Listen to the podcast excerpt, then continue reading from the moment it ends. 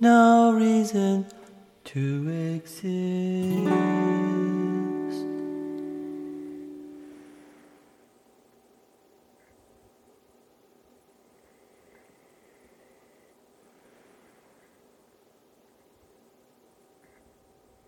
This is kind of hard to hear, so I'm going to turn it way up for a second.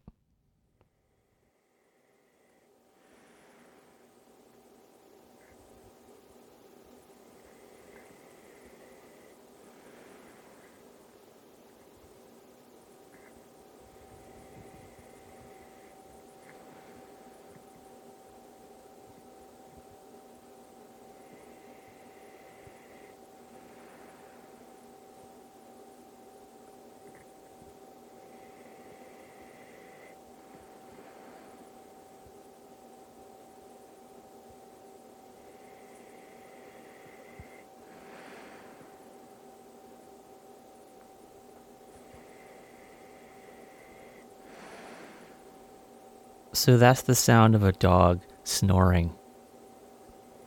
It's Saturday morning, and Gordon and Keely, the dogs, and I were downstairs in the kitchen. Here, I'll turn this down again. We're down in the kitchen, and I am doing maybe the most indulgent thing I can currently imagine. And that is, I'm sitting in a giant chair with a sleeping dog reading the New Yorker magazine. I'm reading an article by Joshua Rothman. It's called Choose Wisely. It's about making big decisions. And essentially, he says that when you make a big decision, you are transforming yourself because you don't know what it's going to be like to have made that decision. When you decide to move to San Francisco or adopt a child or even get a new dog. You don't know what it's going to be like. So, decisions are aspirational. You are becoming something else. And there was also an interesting bit about bounded rationality, which is the idea that your decision process is limited by what you know in the moment and you don't know all the things that could happen because you make a decision. When you make one decision, it leads to options in the future and it takes away options in the future, and you don't know what those are. I get to the end of the article and I've kind of maybe pushed the limits of Saturday morning. I've got to get things going, I've got to feed the dogs. The dogs are excited because the big blue bag is here. And I think that when that bag is first opened, the food must taste really fresh that first time before it has a chance to off gas or something. So they get excited when, when we open the bag. I'm cutting open the dog food. It's a perfectly normal post indulgent Saturday morning. And we have this small metal garbage can.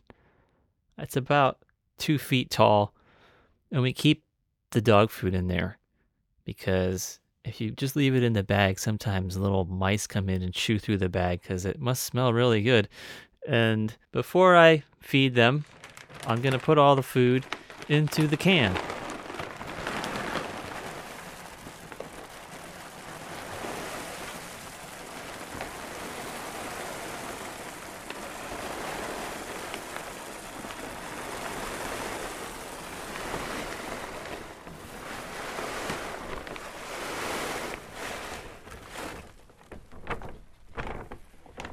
Something pretty satisfying about that.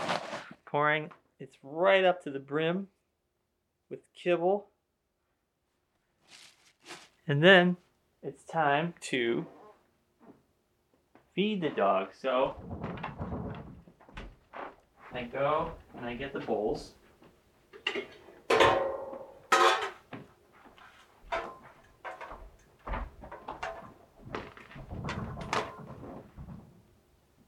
And then I realize, you know, when they show someone baking a cake in an old fashioned cookbook or magazine recipe, and there's that little scoop that they scoop the flour with? Well, we have one of those. It's made of wood, and that's what we use to scoop the dog food. And at this moment, I realize that scoop is all the way at the bottom of this can, under all the kibble. And remember that long, satisfying sound of 30 pounds of kibble going in? Well, now we have to project back. You might think, well, you could just scoop it out with the bowl itself for a while until you get to the bottom, but I'm not just some guy living alone, wearing my robe all day, eating blocks of cheese. I live with someone and we have, you know, grown accustomed to certain levels of convenience and some of us are not going to be happy unless we have that scoop. So I gotta go in. I gotta go in, dig into that can of kibble.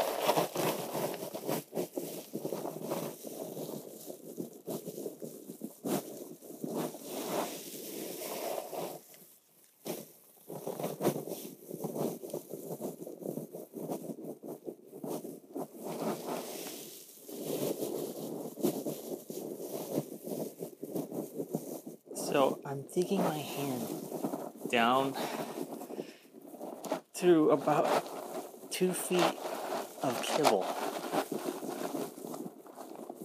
The dog, Gordon, is staring at me.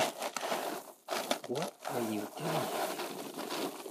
I can only use my right hand because on my left wrist I now have an old watch that I've had forever, and my new Fitbit. And I don't want to get them into the dog kibble. So, this, I have to tell you, hurts.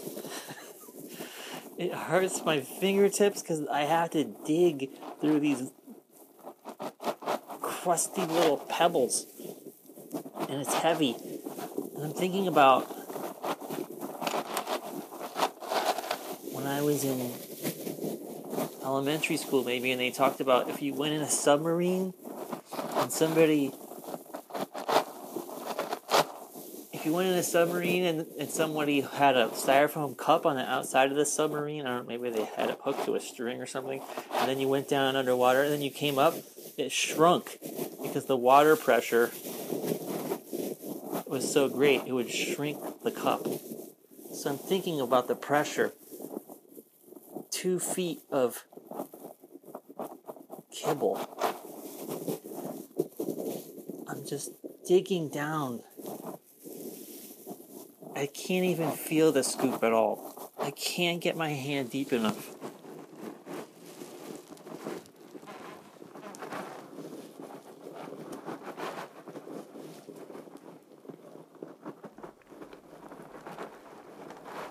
So I dig for a long time 10 minutes, maybe 15 minutes, and I'm just crouched down over that can, reaching in with just my right hand. Because, like I said, I don't want to reach my left hand in because my watch and my Fitbit are on the other wrist. It doesn't occur to me I could remove those. But I dig and dig with that one hand and I just, I can't get it.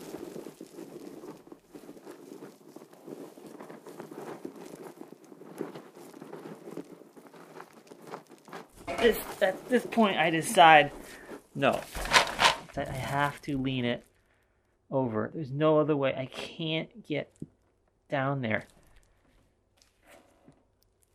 If I tilt it, it's going to fall out. So what I do I crouch down and I'm going to use sort of the front of my stomach there, just the general groinal front middle part of myself as a just sort of something to keep the kibble from spilling everywhere. And I'm just gonna, so I'm squatting down, I'm tilting the can towards myself. And now there's a little tiny kind of level where I can reach in along the side of the can and get a little deeper down. And so I'm digging in again. And the dog, he's right here. He's really excited. this is amazing to him. He can't believe we're doing this. So I'm digging.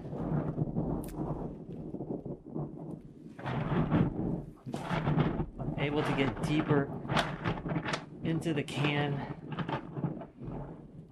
I can feel that the thing in there. I can't budge it, but I can feel it.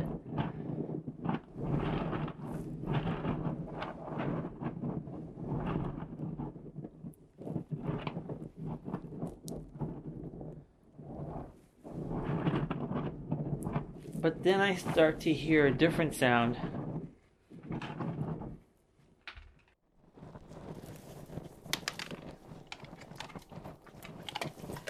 The seal is broken. It's raining kibble. Gordon's helping me clean up. But at this point, really, what do I have to lose? I decide I've got to do it. I'm putting both I'm putting both hands in. I'm crouching. Hi Gordon. Gordon's really excited about this whole process. I'm digging in there. I'm digging in there with both hands, with my right hand and with my left hand with the watch on it and the Fitbit on it. It hurts. I'm jabbing my hands in there. I could feel that scoop. I can move it. I'm starting to be able to move it a little bit. Push it to the side. Push it to the other side. I got a grip on it.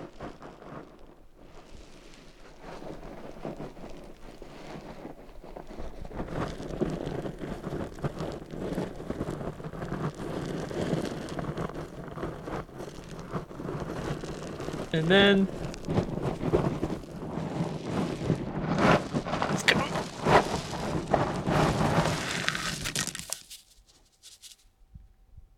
It's out.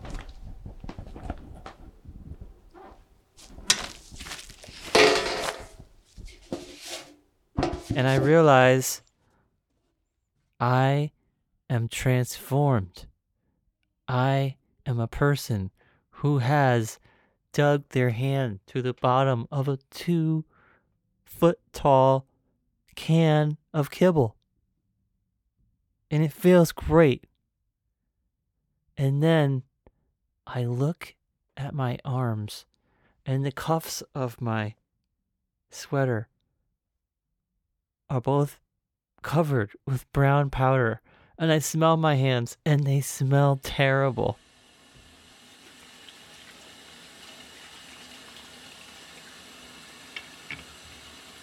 And then I washed my hands for a long time. Special thanks to Keely and Gordon for waiting patiently to be fed while I read. If you like the podcast, you can find out more about it at noreasontoexist.com. Also, share it. Tell people about it. And if you like the fact that I don't talk about audiobooks or mattresses, you can support the podcast with money at patreon.com slash no reason to exist. And if you already support the podcast, however you do support the podcast, thank you.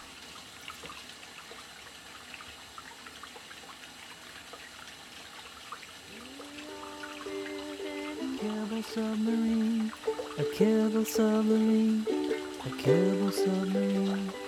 We all live in a kibble submarine, a kibble submarine, a kibble submarine. We all live in a cable submarine, a cable submarine, a cable submarine.